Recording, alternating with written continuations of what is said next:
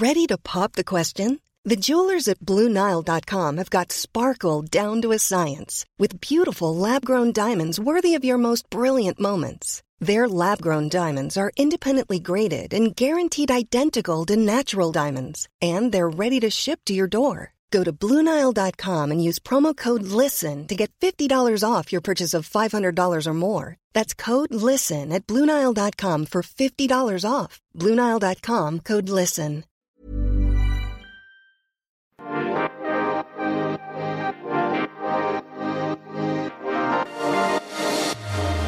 Strange noises have been occurring that have led to all sorts of shenanigans in my house. Whereabouts are those noises happening? Well, this is the thing. I was in the shower this morning. I'm very distracted going through many things I had to do just on autopilot.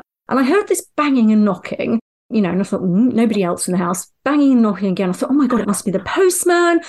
Ran out of the shower, ran downstairs, opened the door. No. Came back up, still banging and knocking. You know what it was or who it was, don't you? that would tip me over the edge because I've been listening to all those ghost Oh. podcasts. So I'd be terrified by this point. What was it then? Okay, well, you're going to be cross because Oh, it's my my own little furry ghost, Margaret. oh, what's it been doing now? That cat. She was in the cupboard under the sink. I mean, how did she even get in there? Why? I don't know, but she has got a good little tapping action with her paw. She was tapping to She come out, knocking. like the Battersea poltergeist. I don't understand. I don't understand. Was she tapping SOS in Morse code? With her little furry paw. Might have been.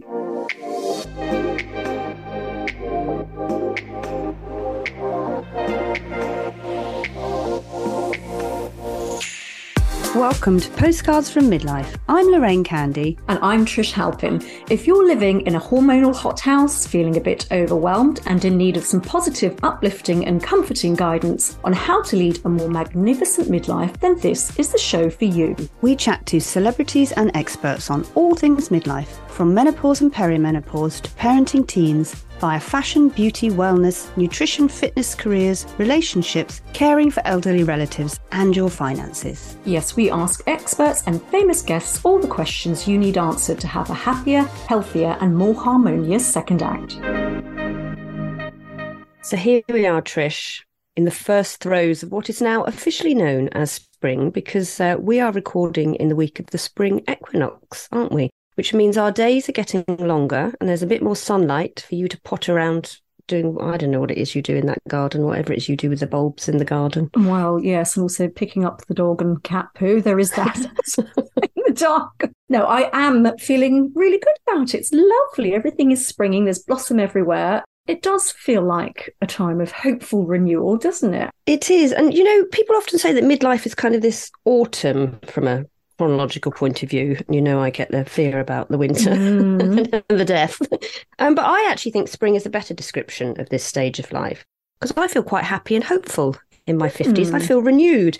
We had a brilliant post about this on our private Facebook group this week, didn't we, from Melanie, who highlighted how much there is to look forward to in our magnificent midlife. Yes, I think this one resonated with us both because it's got the old emptiness thing going on. So shall, I'll just read it out for you. It's, Yeah, it's lovely. Yesterday, I drove to Leeds to see my daughter in a play in her final year at uni. It's a bonus that both my girls are at the same uni, and they took me to the Union Bar for a drink before the show. I was hit with such a sense of nostalgia and deja vu of my own uni days 30 years ago, not least because they all now wear the same fashion as we did then in the 90s. 90s. Yeah, exactly. So my initial feelings of sadness for my lost youth was soon replaced by pride in seeing this new young generation making the most of their uni days in the same way that I did. I hugged them goodbye at the end of the night. They headed back into their world and I headed to my hotel, but I had to stop myself from feeling like a sad, washed up, redundant old has been and give myself a bit of a talking to. I changed the negative chatter in my head to one more positive. I have raised two confident, independent women, and I need to keep looking forwards, not backwards, as I embark on my own new chapter. I too have been studying and have recently become a certified nutrition coach and a menopause coach to help other women going through this challenging phase of life. I also had a really comfortable night's sleep. Yes. Wouldn't go back to student digs if you paid me. That is just lovely. It's the nail lovely, on the isn't head. it? This hopeful outlook, something we hear a lot. Um, and actually, many in the group uh, on our private Facebook group this week liked our chat on the episode with Claire Sweeney, where we talked about a midlife softening, which a lot of us go through. I, I tried restorative yoga to soften, didn't I? And you talked mm-hmm. about your deepening into life course. Susan wrote on the group something really intriguing, actually. She said, Loving listening to last week's episode and so relate. Every week I learn something new, but have been struck by the conversation about softening. As a bit of a type A, I think she means alpha, like me, mm-hmm. I can really relate to the challenge of relaxation yoga and anything woo woo but I think as we get older, sometimes there is a bit of a fork in the road. Some women lose their sharp edges and others seem to get more prickly. Um, I know which I am and which I want to be. What do you think about that? Fork in the road, fork Trish? in the road. Well, she's right, isn't it? Because a fork in the road is about a choice, isn't it? And which yeah. which path you choose to take. Do you slow down stop being so busy. And that kind of then allows you the time um, and space to kind of just notice the really good stuff mm. in the everyday. Because otherwise, we're just kind of hurtling. If we choose the other road, we'll keep hurtling down yeah. it and maybe miss everything. Kinder to go down the slower road, isn't it, really? The slower, softer yeah. road. We're with now, you on that one. We are. And today it's a very much uh, spring themed episode because we've got some new ideas to offer you on our laugh and learn tips, as we like to call them. We're going to be chatting fashion and talking through what's in the shops for spring and how we can give our outfits or our wardrobe a quick spring reboot. We've got tips from an expert and our own personal recommendations. We do indeed. And we'll be interviewing a really smart, witty midlifer who has written a thought provoking and useful new book called The Happy Vagina. Mika Simmons is part of a new breed of multi talented creators who have Ooh. so many skills across multiple industries, which feels like a, a sort of really clever and modern way of being a woman in today's world, doesn't it? I discovered Mika via her podcast, The Happy Vagina, and she seems to have all these simultaneous careers going on. And I quite like the way her take on stuff is not predictable or traditional. Uh, it's quite a nourishing and new listen for me. So um, I'm looking forward to hearing what she's got to say today. But before we get to that, a couple of things. Firstly, a bit of an apology from us, isn't there? Because um, someone didn't put the brilliant midlife playlist from our Sophie Ellis Bextor show on Spotify. But it doesn't matter. It doesn't matter because we're soft, we're slow. Do you know, it's user a little error. bit of user, user error, error exactly. Trish. Uselessness and user error. You know, all the the lovely songs that you recommended are on our Facebook post asking for those songs. So they are there. I just needed someone with a bit more time to put them all on Spotify for us, or I'll wait until a teenager comes home. So apologies uh, for that list because uh, we did want you dancing around the kitchen. I think we should talk a little bit now about our uh, live show because that was one of the reasons I ran out of time to do the Spotify playlist. I was so busy sorting out postcards from Midlife the Festival in May we're working hard on it, aren't we? We really are. So, talking of the live show, Trish, who have we got lined up for the first ever two day midlife festival at London's Business Design Centre on Friday, May the 19th and Saturday, May the 20th? Well, coming along to Postcards from Midlife Live, we have celebrities like Ruby Wax, Patsy Kensit, Sadie Frost, Andi Oliver, Louise Minchin, and many more. And we've teamed up with the world's most respected experts in the fields of nutrition, health, careers, finance, relationships, parenting, fashion, beauty, and wellness.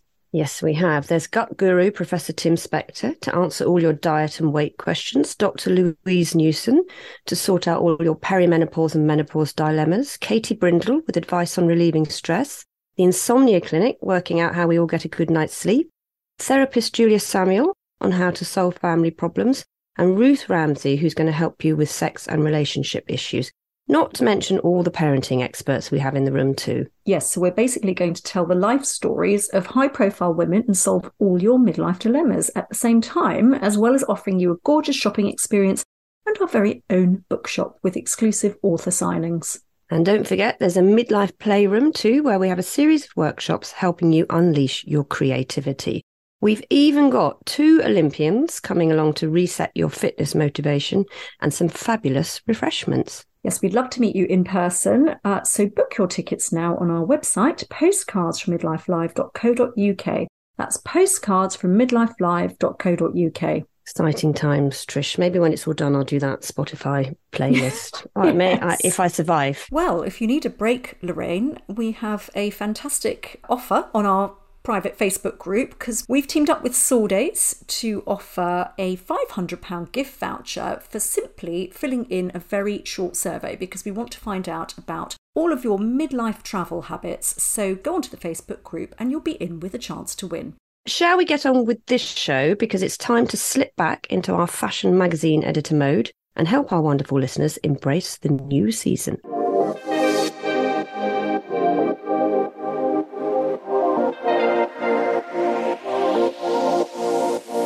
So, every wardrobe benefits from a spring update, and I thought I would turn to someone who knows what they're talking about. So, I turned to Anna Barkley, who is, well, she's a friend of mine. She was a women's wear buyer for 21 years. She worked with and advised over 130 brands, everyone from Reiss and Topshop to Prada. And her speciality is understanding women's body shapes, and she runs her own business, Anna Barkley Styling, uh, annabarkley.com. And she is all about helping women manage their wardrobes and shop for specific things to suit them super down to earth, even though she writes a fashion column for the Financial Times. I emailed her and I said, Anna, what's the lowdown on spring 2023 for the midlife woman? Help us, I said. So she sent this back. First of all, get a shoe, she said. Everybody, uh, no matter how disinterested you might be in trends, should be looking for the shoe of the season. And guess what it is this time, Trish? Um, I bet it's been round the block. It's been round yes. before. We should have kept them originally. Yes, we should. It's the Mary Jane. It's come ah. back. Um, I quite like the little flat endedness of the Mary mm-hmm. Jane. Um, some really lovely ones out there. There's a she says heel height of 60 millimeters, so Ooh. I think it's um, doable. Um, Very specific. She's mentioned a lovely white pair on and other stories for 120 pounds. Um, wear them with pale or vintage wash jeans um, or a cream trouser, even, she says. Mm. She likes jeans and trousers for a cute French look, she mentioned. There's another website called Vagabond where there's another pair for 120, and that's a black pair. I'm going to mention my shoe of the season at this point, Trish. We have to decide what we call them. Okay. They're either a football manager driving shoe oh. or it's a kind of old school loafer. I'm not talking about those Gucci type loafers with the little chain across the top. This is the one with the little ruching. Oh. They look oh. super comfortable, but I think they look quite uh, trendy. There's a pair uh, the COS have for £89. I have been looking at some vintage ones on eBay as well. What What do you think about the driving shoe? The sort of more chunky ones. Because yeah. a driving shoe is that very sort of it's like posh men in Portofino, isn't it? With a suede yes. little loafer with those little White Lotus. Gross. Exactly. That's what I was thinking. Yes. Tom Hollander in White Lotus. That's that shoe. Well, I'm thinking you're more you. chunky loafer. Chunky okay. loafer. I don't think so. I don't think All either right. of those Not are for, for me. My little frame. Well, okay. Well, that's where we are. So mm. get hmm. yourself a Mary Jane or a chunky loafer. I'll go for the Mary Janes for sure. Anna is also recommending something I am super keen on. I'm trying to look for one as we speak. Uh, everybody needs a shirt. Shirts are the big thing this season. Go a little bit oversized. You have got a lot of shirts, so what's different? Softer, Trish. Softer, oh, Trish. Softer. Can I tell you a terrible thing that happened to me? I was trying on my shirt this was just after I'd been to the GP for a, a checkup with the nurse, and the nurse said, "Oh, you put on a bit of weight." Oh, the male okay. nurse. I don't think a female nurse would have mentioned it unless I'd put on twenty-eight stone or right. something. Um, and then when I came home, I tried on some of my old shirts uh, for something I was going to, and they were all a bit tight, a little bit, bit tight. tight. across the bust, around the middle. Arms, oh, shoulders. the arms yeah. might mm. be your swimmer's shoulders. I'm just going to say. I'm going to put it down to that. Yeah. That's what it is. Yeah, absolutely. But what I thought was, do you know what suits me better now uh, in our softening years is a softer, less rigid uh, shirt. So I've been looking everywhere. Anna has recommended whistles. They've got a petite mm. range. Um, there's something called the Nicola shirt. Uh, there's a bright green, white, cream, or navy. Uh, which I really like the look of. I think that's about £59. It's organic cotton. She also mentions their denim shirt, which you can wear instead of a denim jacket over things, £69. A shacket? A, what? A shacket. A shacket, shirt don't, jacket. Don't drift back into fashion language. Mm. Stay real. Stay with me. What I like is a new brand called With Nothing Underneath, which was uh, set up by the former fashion editor of Tatler, Pip Durell. Oh, okay. um, these are really lovely. So I'm always after a striped shirt, red one or a blue one the boyfriend weave, um, which comes in a wide stripe or a, a thin stripe. They're £95, so they're, they're an investment, but you can wear them with absolutely everything. You can wear that all the way from day to night, through oh. the weekend, oh. everywhere. Oh, wow, I like the sound of that. So that's with nothing underneath. That's my recommendation. And I got myself a pair of beige trousers to go with that. And where did I get my beige trousers from, Trish? Um, was it your local charity shop? Shelter. Yes. Oh, well done. They were bra- they're brand new. They're fr- from Market. They've got the label in. They were 30 quid in the charity shop. I had to pay 15 quid to have them taken in, but they're just a big wide Yeah. leg trouser. Um, I was very Mm. excited about that. And then uh, while I was there, I got myself a little soft cotton check shirt hmm uh, with the Uniqlo, with the uni their labels in from Oxfam for £15. So look for shirts. Well, that's good. So you'll be flapping around in your wide leg trousers and your cotton plaid shirt. I look a bit like Katharine Hepburn in them, Trish. Oh, That's- okay, that's fine. That's what I'm going for. Okay. Yeah. I get that. Um, but Anna had some more advice about trousers, didn't she? Because she was saying that you need a cargo. I do love a cargo in the spring You and summer, do. I have to say. I do like those. But she said to go baggy. Mine are slightly more fitted. But uh, she says All Saints have some great shapes, um, both slim for me and voluminous. Uh, if anybody does want to, is brave enough to go to the for the baggy look. But the trick with them is with the cargo, it, is that you roll up the hem, so you don't sort of fold up. You do a little roll up. It's a, a little fashion rolly thing that stylists do. Obviously, why I love them because you can wear them with trainers or strappy sandals or generally flat shoes, your rubber Birkenstocks, all of that. Anything goes. And um, but if you're going baggy down below, obviously it's sort of neat and fitted on the top. So a nice little pretty fitted shirt, um, blouse, or a t-shirt, I would say. And she was also recommending big, bold sunnies. Now, I've never gone in this direction because I've got quite a little face and they look a bit overly big on me. But the ones she suggested, she's recommended a stylist called Roz Kaur, K A U R, who's done a brilliant collaboration collection. And also Cos and Linda Farrow. Linda Farrow's brilliant sunglasses brand, isn't it? And really powerful, but you do need either a longer oval or round face, I think, to carry off. They're those very thick lenses. They look amazing, but it's not for me. Something that is for me, though, she's saying pink. Pink is the colour.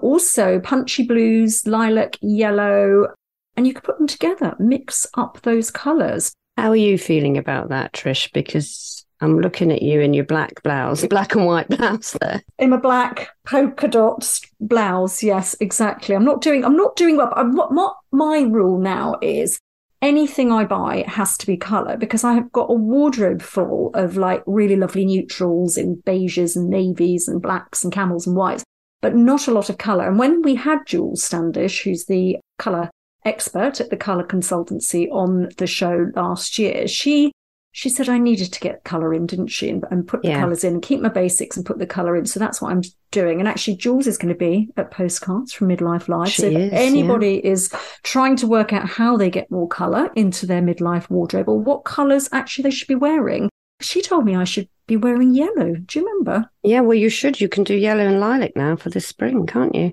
Yeah, exactly. So I'm going to be out trying to buy some yellow and lilac. And yeah, I was quite taken with Whistle's petite range as well and saw a really nice painted leopard dress.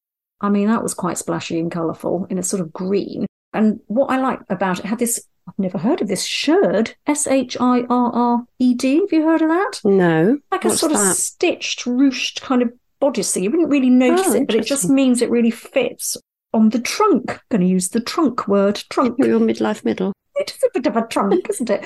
And then it flows out. But I can't be all baggy because otherwise it just doesn't work. So I like this shirred fitted Oh, thing right. that Whistles Petite has got going Okay. on. So what else did Anna have to say? Well, she did her final tip. I said, if you told me to get one thing, what would it be? And she said, a bomber jacket. How do you feel about that? A bomber jacket? Goodness, what sort and where from? Well, a softer one, um, I think. So again, she mentioned whistles. They've got a really nice navy one. She said softens a broad shoulder um, and adds shape to straight lines. Your swimmer's shoulder, swimmer's shoulders. My swimmer's shoulders, my weighty swimmer's shoulders.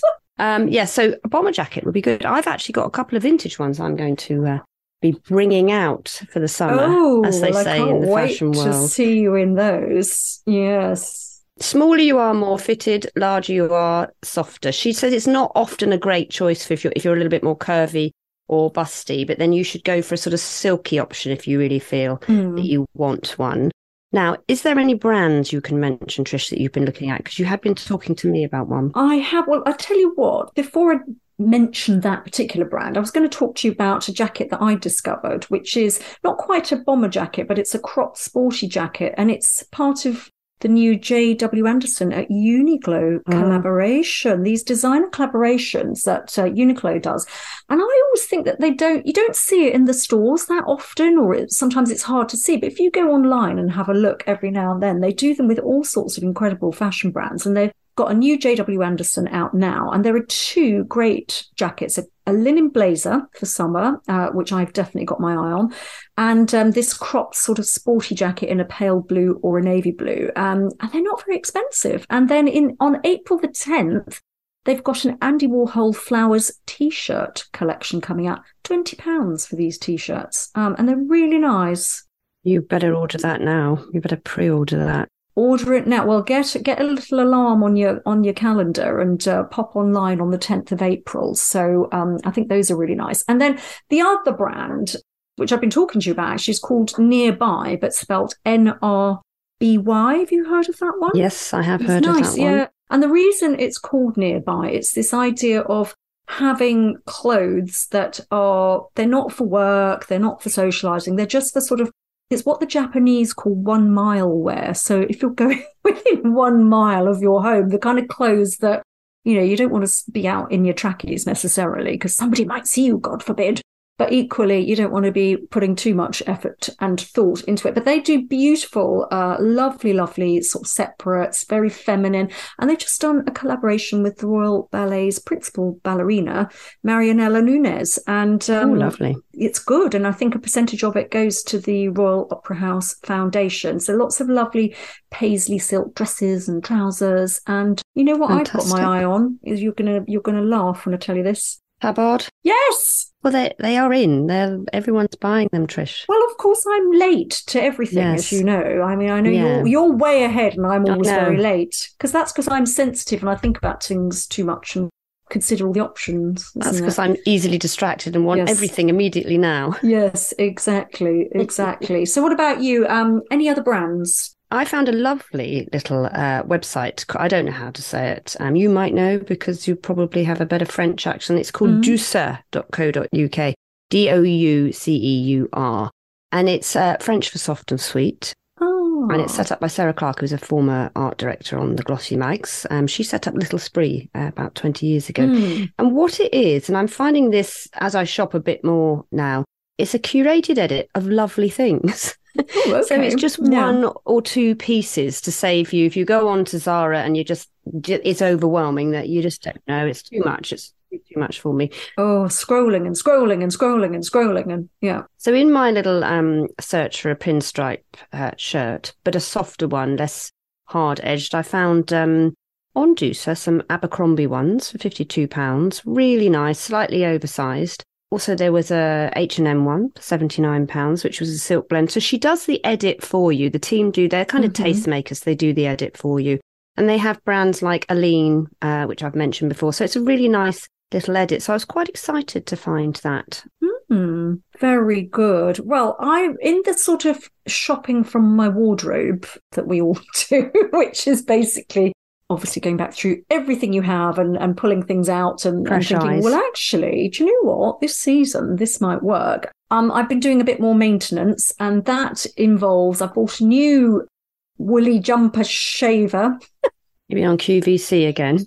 Your late Yep. night QVC shopping. I think it was Argos actually. It's a Philips little jumper debobbler, which um, I just think is brilliant. It's about nine ninety nine. It's fantastic. Makes your jumpers and, and everything look brand new.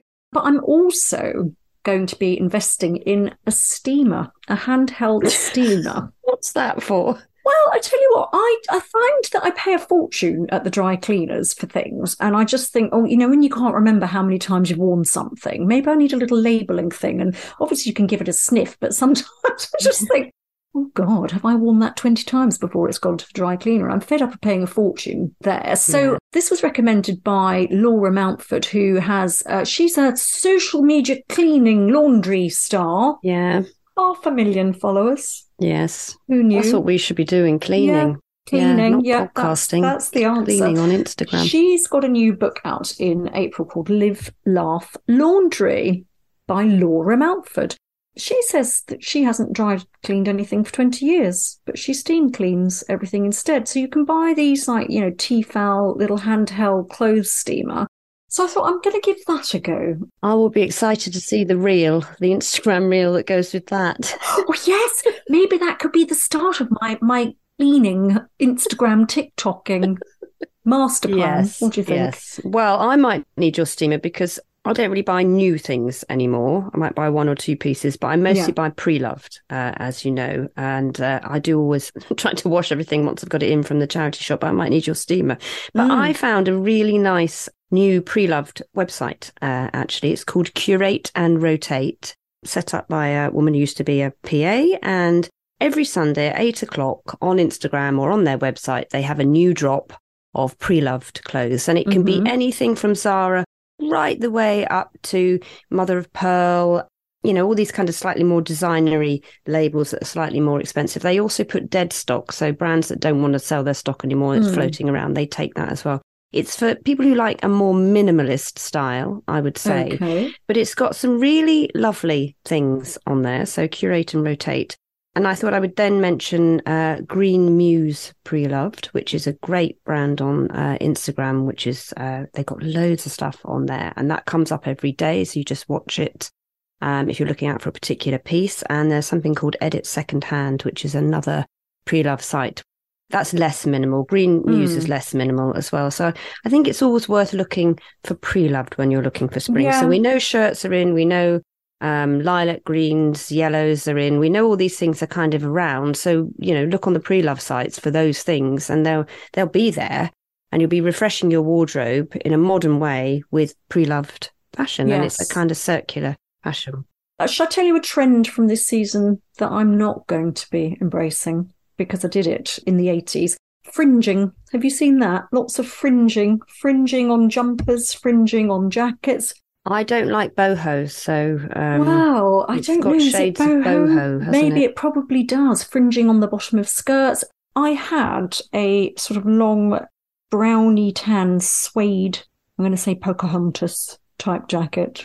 Wore it with McQuiff, Oh, you know, all of that. going to see the Smiths. That was my look. So I just feel that I spent enough time in fringing. Don't need to do it again. I think you have to be the same height as Gisele to wear fringing. I think any of us under five foot three, as we are, just looks like some kind of work. bonkers accessory if we wear fringing. Exactly. I hope that has been very helpful for everybody listening. There's a lot to choose from there. We will put obviously all the recommendations on the episode post that goes up on the Facebook group every week.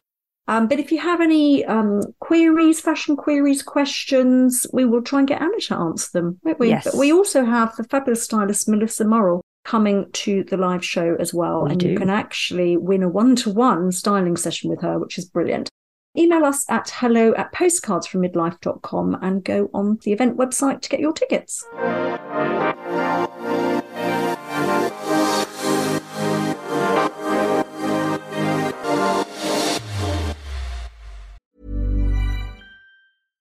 Hey, it's Paige DeSorbo from Giggly Squad. High quality fashion without the price tag. Say hello to Quince. I'm snagging high-end essentials like cozy cashmere sweaters, sleek leather jackets, fine jewelry, and so much more. With Quince being 50 to 80% less than similar brands. And they partner with factories that prioritize safe, ethical, and responsible manufacturing. I love that. Luxury quality within reach. Go to quince.com slash style to get free shipping and 365 day returns on your next order. Quince.com slash style.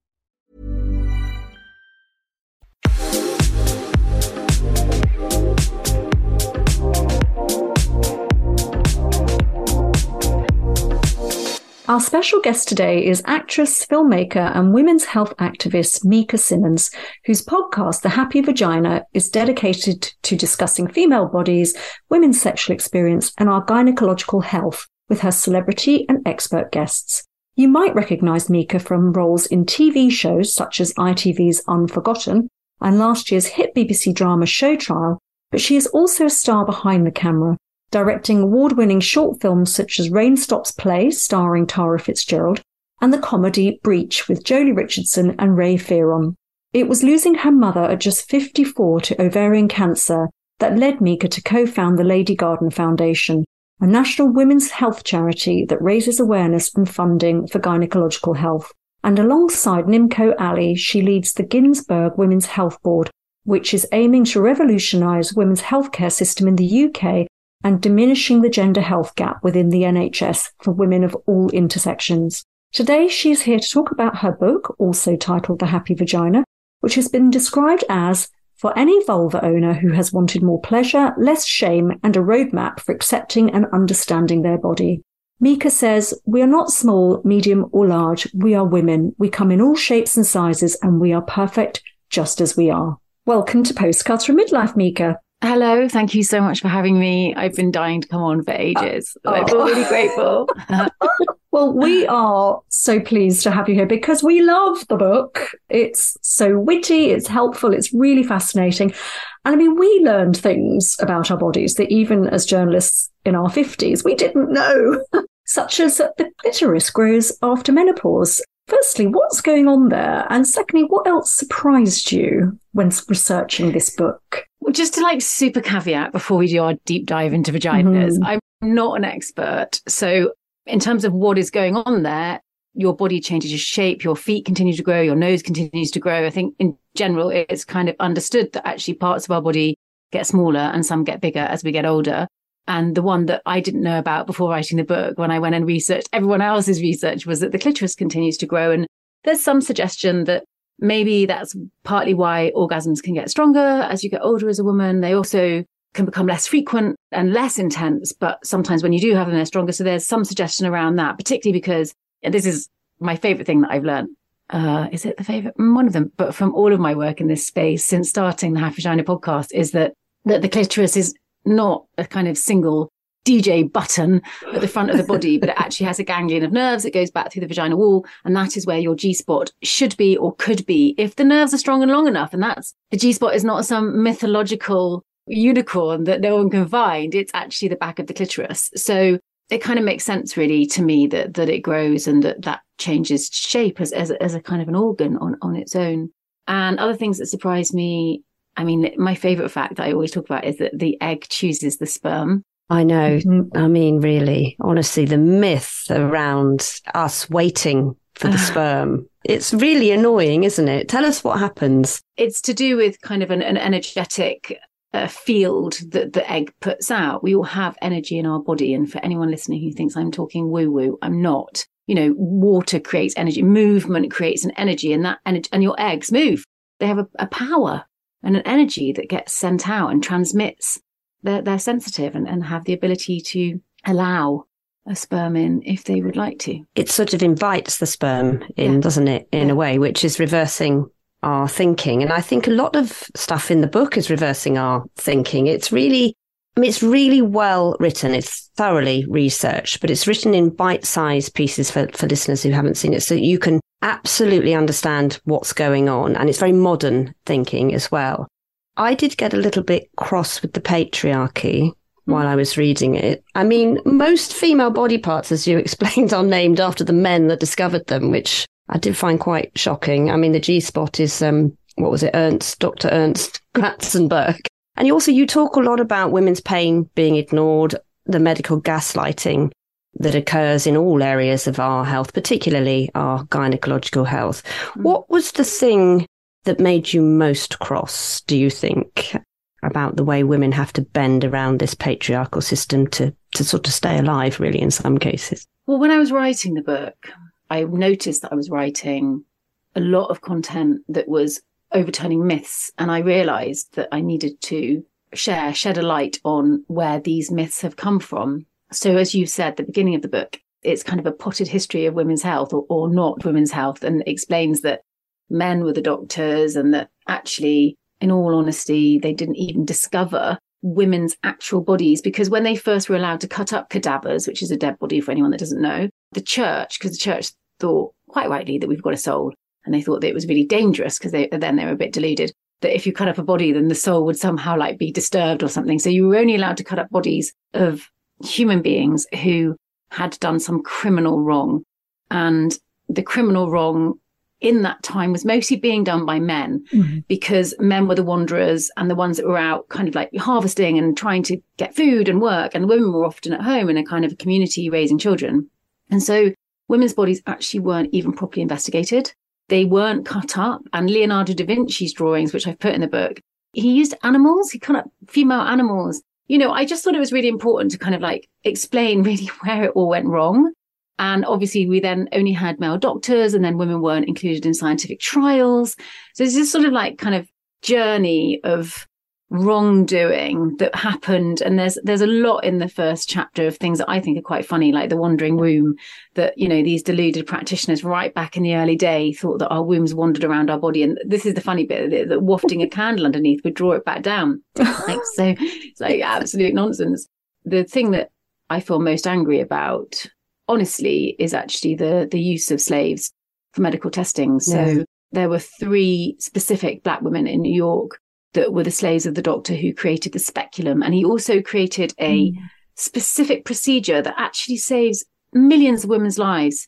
So this this procedure is it's groundbreaking, and we're grateful to him. But he tested these procedures on women who were were slaves, which means a they couldn't say no, and b they were not given anesthetic because they weren't oh. really seen as human. And mm. I feel, I think it, of all the wrongdoings, I think that's probably the worst. Yeah. And then you also make some um, really good points about the kind of shame placed on women's bodies and that the ownership of women's bodies and our bodily functions and that we, it's something we should feel shameful of and embarrassed about. And I think a lot of us sort of Gen X women, but older than you, Mika, who are like in our late 40s, 50s, we're still uncomfortable about looking at our vaginas and our vulvas mm. or naming them. But tell us why we should love our vaginas and strive to make them happy. It's so funny, isn't it? Because it's really visceral. It's really visceral.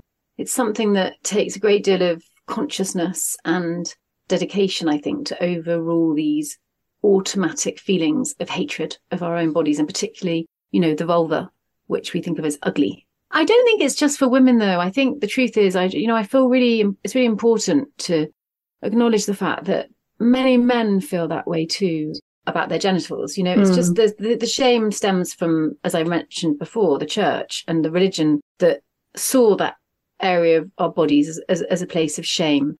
In terms of self love and kind of really learning to be okay with yourself I would say that that's really the starting point, which is that it's just just to try and be okay and to remember that your mood will change your attitude towards it. And if you just get like one day when you look down and think, "Hey, I look beautiful," I mean, I think it's no different to how we feel about ourselves. You know, some days you walk out the house thinking like, "Yeah, I'm like Angelina Jolie," and the next day you walk out thinking, "God." I'm like, you know, 310 and I feel like I'm hit by a bus and that's to do with your hormones. So I think take the pressure off. I don't think it's it's useful for anyone to be forcing themselves out of negative feelings or shame. It just doesn't it doesn't work. Mm-hmm. Forcing anything in life doesn't work. I think inviting does. And so just invite a conscious conversation with yourself where you're noticing that you do have those negative thoughts or that you are frightened because it's fear essentially like that you are frightened of either looking or talking about your vulva, your vagina, your pubic area. Notice it, acknowledge it, be okay with the fact that it's not yours. It's social conditioning. It's not your fault. Mm. Don't beat yourself up for it. Don't force it. And then just gently try to invite some other language. Don't beat yourself up if you're using nicknames. Obviously, I started Lady Garden Foundation. None of us could say vagina back then. Now I've got a podcast. And I hosted an event last night and we asked the, the, the audience whether or not they felt comfortable saying pubic, and almost everyone said no.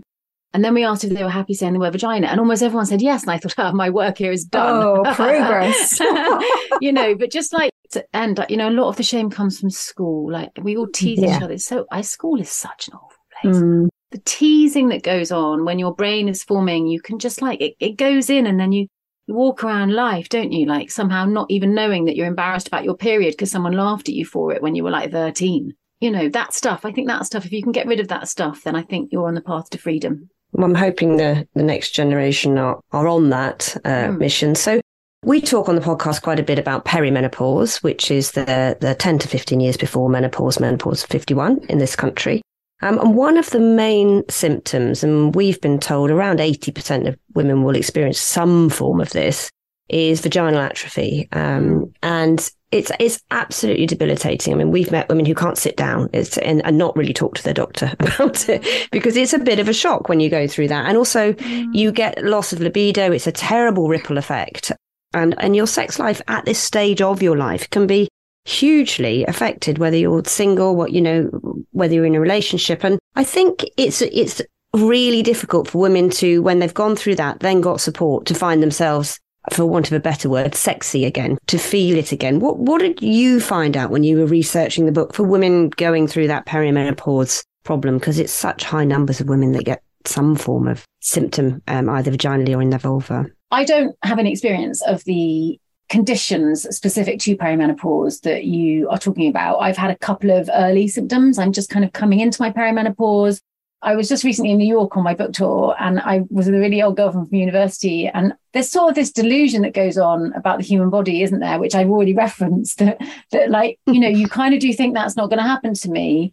So I feel really sad that women feel that they can't talk about it. And it's definitely connected to the deep pressure on or, or hailing of youth as, as something to adhere to that somehow or other one's vagina having a period of being more dry suggests that you're getting old, right? It's like the withered mm-hmm. kind of. So I would just tell your head to shut up around that stuff, basically. And that you've got to be pretty brutal. Like literally tell those thoughts to F off. I follow this great um, sex educator on Instagram called Sex Dashy, and she talks a lot about the stuff that happens to men as they get older. And mm-hmm. I think, you know, we all have the shame about getting older. I've stopped saying um, aging. I've started saying upgrading. So I, I, don't run anymore because my body's upgrading and, it, and my knees can't cope, cope with it. Or I'm or I'm going to try that up that skin for my upgrading skin. And the other thing, this is probably controversial because as I've said, I'm not there yet. But Adina Porter, amazing actress, was on my my podcast this season, like three episodes ago, and she said when her menopause started, she just decided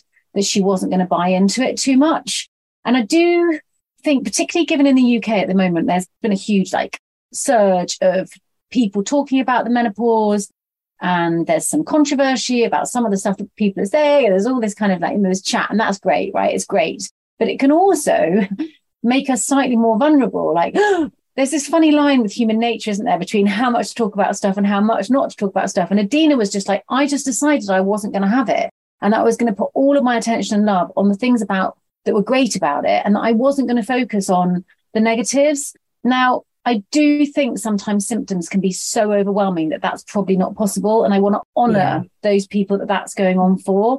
But if you're like sat on the midline and cusping, like, oh, am I or am I not? Just again, just like see if you can use the power of your mind and your heart to override negative thinking as a starting point so don't feel badly about yourself that your vagina is getting a bit drier and do use all the supplements that you can use. Do drink loads of water and do exercise and do all the stuff that you can. And don't buy into the aging. Don't buy into it. That's the stuff that makes you feel like you're not sexy anymore. It's got mm-hmm. nothing to do with the menopause. It's about the fact that being older is not meant to be sexy. And it is. It's really sexy because you've got so much knowledge, you've got so much wisdom, you know, and like it's just, it's great. But it's your choice. You have to choose that. You have to choose that. It's not easy because the whole of society tells us that getting older is not sexy. And uh, talking of sexy, there's a very brilliant chapter in the book called The Sex Was So Good, Even the Neighbours Had a Cigarette. and you do devote a lot of information to the importance of self pleasure. You've talked a lot already about getting in the right mindset of loving yourself physically and mentally. And really, it's got nothing to do with whether you have a partner or not. And you talk about something called mindful masturbation and why yes. our bodies don't always need to be racing for the orgasm. Tell us about that. It's intriguing. Well, it's really important to acknowledge that climax is not possible for everyone. And there's mm, some controversy about whether or not that's to do with psychological stuff or whether or not it's actually a physiological thing that cannot happen. And I don't have the answer on that. But what I do know is that all of the benefits that one reaps through climaxing are also available to us through just pleasure. So just touch, whether that be with a partner or on your own.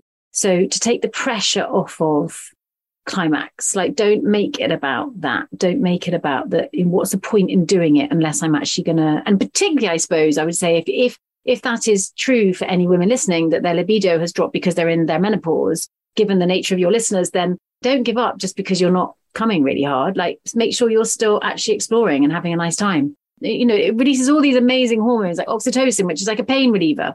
You know, actually giving yourself a hug is almost as good as someone else giving yourself a hug you know, so just touching your body, even dry skin brushing, all of that stuff, I'm, I'm a really big fan of. And the mindful masturbation is a practice where you aren't seeking climax, where actually you'd stop just before you do climax. So it's got a feeling of a bit of tantric sex around it. It became really a bit of a thing during the pandemic when a lot of people that weren't in relationships were needing to explore, you know, pleasure on their own in order to make sure that they were still physically enjoying themselves and, and not denying themselves that aspect of our of our humanity. It's a, it's a, it's it's tricky. It's a tricky one. You know, we, we live in a society where climax is kind of the it's like the it's like the end goal, isn't it? Now, your book, um, which is super easy to read, and I love the way you you say you're just a disobedient woman at the beginning. so mm. it's really humorous and upbeat. But um, there is you. a really serious side uh, to your book because this has been you know your work for the last uh, two decades really in a way and that is to raise awareness of women's health particularly the bits we don't know that much about and this is partly because you lost your mum rosie um, to ovarian cancer when she was 54 but as a result of that and the hard work and research you've you've done you set up um, a charity called the lady garden foundation do you want to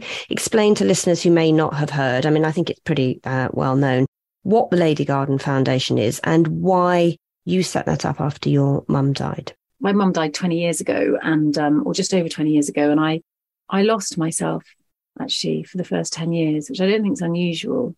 Made some really bad choices in my life and was in pure escapism. It was a very, very, very difficult time to process that. I just left drama school. I just got my first acting job all I'd ever wanted was to be in a period drama. And I literally left drama school and got this amazing job in Daphne du Maurier's Frenchman's Creek. And it was like, life was just really good. You know, it was really, really good. And I went home for my, for, I think it's for a birthday weekend or something. And my mum sat down at the table and told us she had ovarian cancer and told us that she was not going to die from it.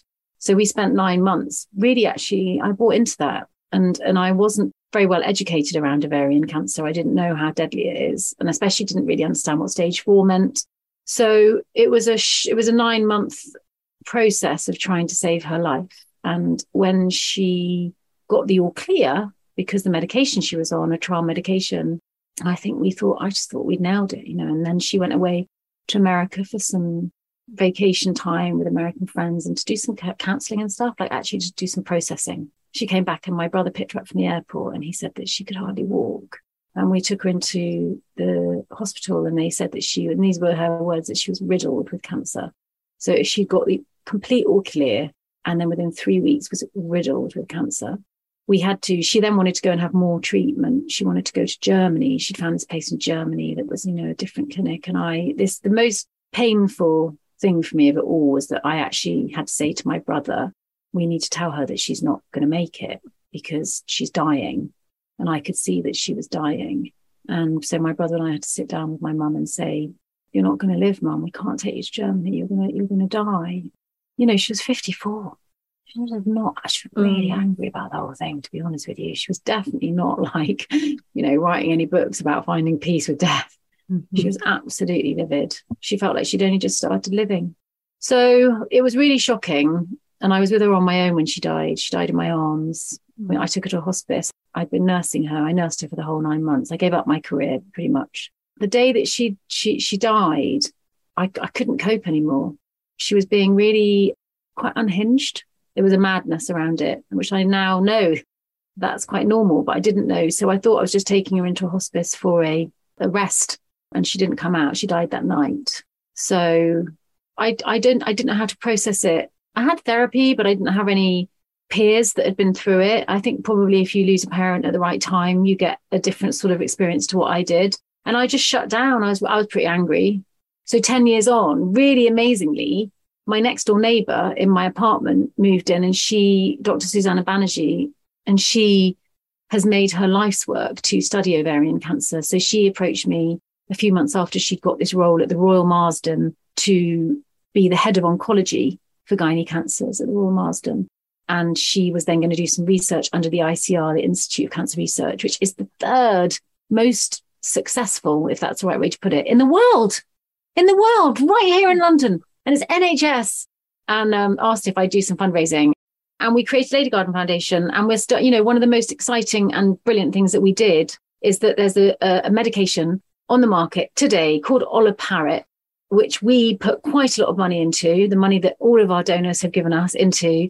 And that medication prolongs the life of women with ovarian cancer. So I would just like to imagine someone who had something similar to me. If it was caught a little bit earlier, my, my mum was stage four. It's very difficult to treat a stage four mm. cancer, if I'm honest. So it's very far gone. But if, if you if you catch it a bit earlier, the, the medication that we were a primary funder of might just give you another five years back to the awareness raising, I mean, it's so important, Mika, because we read some shocking statistics that 86% hmm. of women are unaware of gynecological cancer symptoms. 58% are embarrassed to talk about it. Yet more than 400 women will get a gynecological cancer diagnosis every week. I mean, why are we? I mean, you're doing such great work, but what's going on? Why are we not informed about it?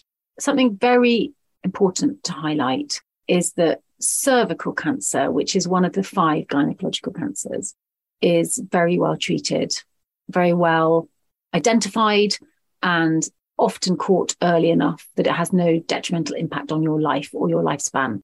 And I believe one of the reasons is because it's on the outside of the body. So it's quite easy. Sims, the doctor that I referenced earlier, who created the speculum, which allows us to do the cervical scrape to test if you've got precancerous cells. Although, you know, what he did was appalling to those women. He did create a piece of an item of, of, of medical machinery that allows us to identify cervical cancer. So I don't think that those statistics would reference cervical cancer, no. but with, with uterus, uterine, fallopian tube, ovarian, there's a few things that happen. One is that they are inside of the body. I mean, listen, so are your lungs, so's your bowel. But I think they're harder to detect when something's wrong. With a bowel movement, unless you're completely disconnected from yourself, you probably will notice quite quickly if something's wrong.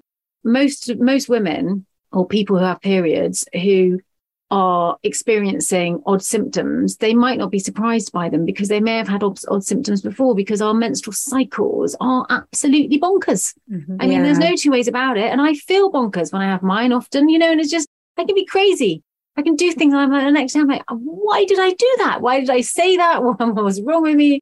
You know, they're really, really powerful. It's a really powerful change that we go through monthly. So I think it makes it really hard for women to identify mm. when they have something that's wrong. I was just talking about this last night to a doctor and saying, you know, I get cystitis quite often. At what stage do I go to the doctor and say, is this actually something that we need to investigate deeper? And even I don't know. And this is like, you know, it's my life's work in terms of being an activist is talking about these things. And it's it's tricky. And I think we have some shame about going to the doctors. But in terms of the gender health gap, and this is getting better, I would say that that has impacted diagnoses. If we look at what happened for my mum, she was told that she would probably had fibroids because that was something that was quite typical for a woman of her age during the menopause. So, you know, I think that the that the gender health gap has impacted us at that stage when you go into the doctors and you ask to be seen and you ask for the tests often they haven't been that well informed. So my suggestion around that is that you you need to, to know your body really really well and stop stop giving your power away to doctors. Stop giving your i mean literally stop giving your power away to a medical system who don't spend every day with you. You spend every day with you. Get to know your body. Keep a diary. Make sure that if you do feel uncomfortable just go back but go in armed with the things that you know you can get for the test that you think it is, you know. I mean, I worked really closely with the government on their women's health strategy back in 2021 into 22. We, we managed to get over 100,000 responses from women all over the nation, what they felt was wrong about women's health. I mean, that's unheard of for a government poll, let me tell you. But we all really rallied hard. And I, I really hope that one of the suggestions that they're making within that proposal is that there will be women's health hubs I think it might depend on your local doctor, but whether it'll be within your surgery or whether there'll be like a new little pop up. But within that, there will be experts that really do deeply understand women's bodies so that when you go in with a thing that you're worried about, they will have extensive experience and have dealt with that with other women before, rather than maybe seeing a 22 year old new male GP. You know, he, he's probably doing his best, but he's just never, ever, ever had to deal with this before. Can we talk about you as an actor, producer, right? I mean, you're you're kind of you're like the modern woman who can do lots of different things alongside the kind of main skill. For our generation, you had one thing and you really had to stick to it. You, God forbid that you try to do anything else as well alongside it. This, your your career feels like a very modern way to be a woman today. Now, tell us a little bit about my week with Maisie, starring one of our favourite women, Joanna Lumley. How was that? How did that come about? Let the listeners know where we can find that. It's not out yet. We're in post production on My Week with Maisie, and it's my third directorial adventure. It's the first piece of work that I've directed that's not my writing, it's not my dialogue, and the story's not mine either. And the script had already won 13 awards just as a script. And I and I thought that's probably quite a good project for me. And I sent it to Joanna, and Joanna wrote to me the next day and said, I really want to do it. Actually, her agent wrote to me the next day. So I sent it directly to Joanna, and then I got a, a call from her agent saying she'd really like to do it. And then they sent dates, and then we, we we shot it, and we shot it over my birthday last year in London, and it was so fun. She's such an amazing woman to work with. It was it was a hard shoot because it's actually kind of like a two hander. So it's it's it's Joanna and a, and a new young actress called Ellie Mae Sam playing Maisie, and it's all dialogue between them two. And we had three days to shoot it in one room. We've got two other actresses, Poppy Gilbert and Myanna Buring, in it playing the nurses. They come in and out, but they were in for a day. And yeah, working with Joanna and, and this young woman on, on the Exciting. script was just, yeah, it's really wonderful. and she's just so funny. She's so funny. Oh, well, listen, thank you so much. It's been, we've learned so much. It's so interesting. You've got so many different things going on. It's fantastic. And as we say, the book, The Happy Vagina, is out now. It's brilliant. And of course, your podcast, people can download every week. So thank you so much for joining us today. Thanks for asking such great questions. It's been lovely to chat to you.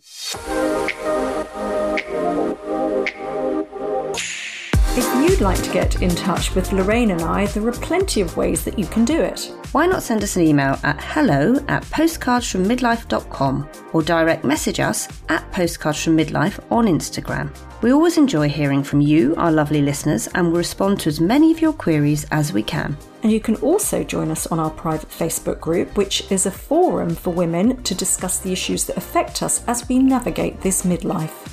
All you have to do to join is answer three of young Trish's questions to gain access to the group, where you'll find information and friendly support to help you make the most of your second act.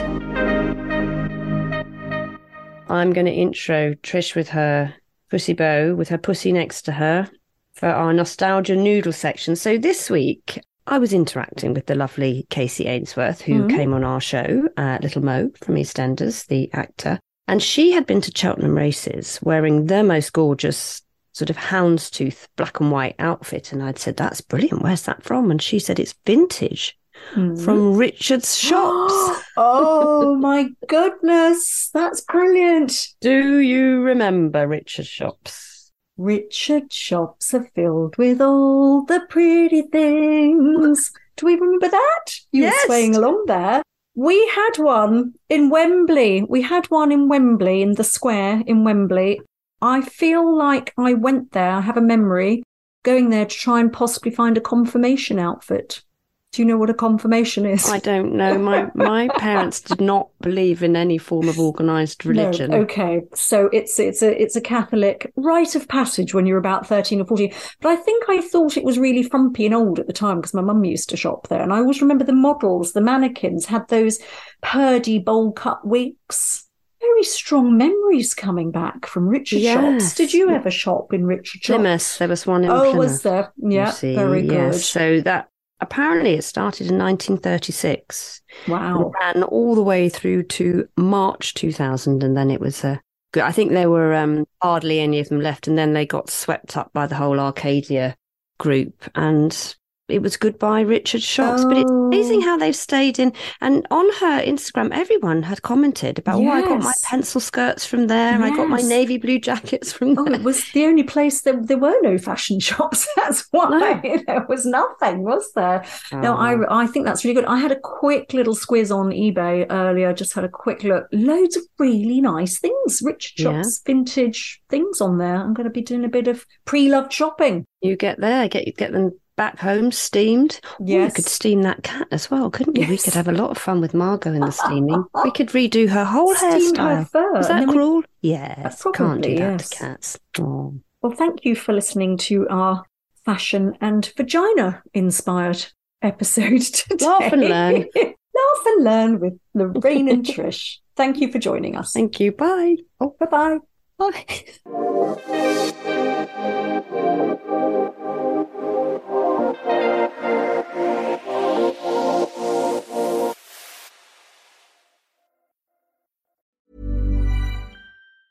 Planning for your next trip?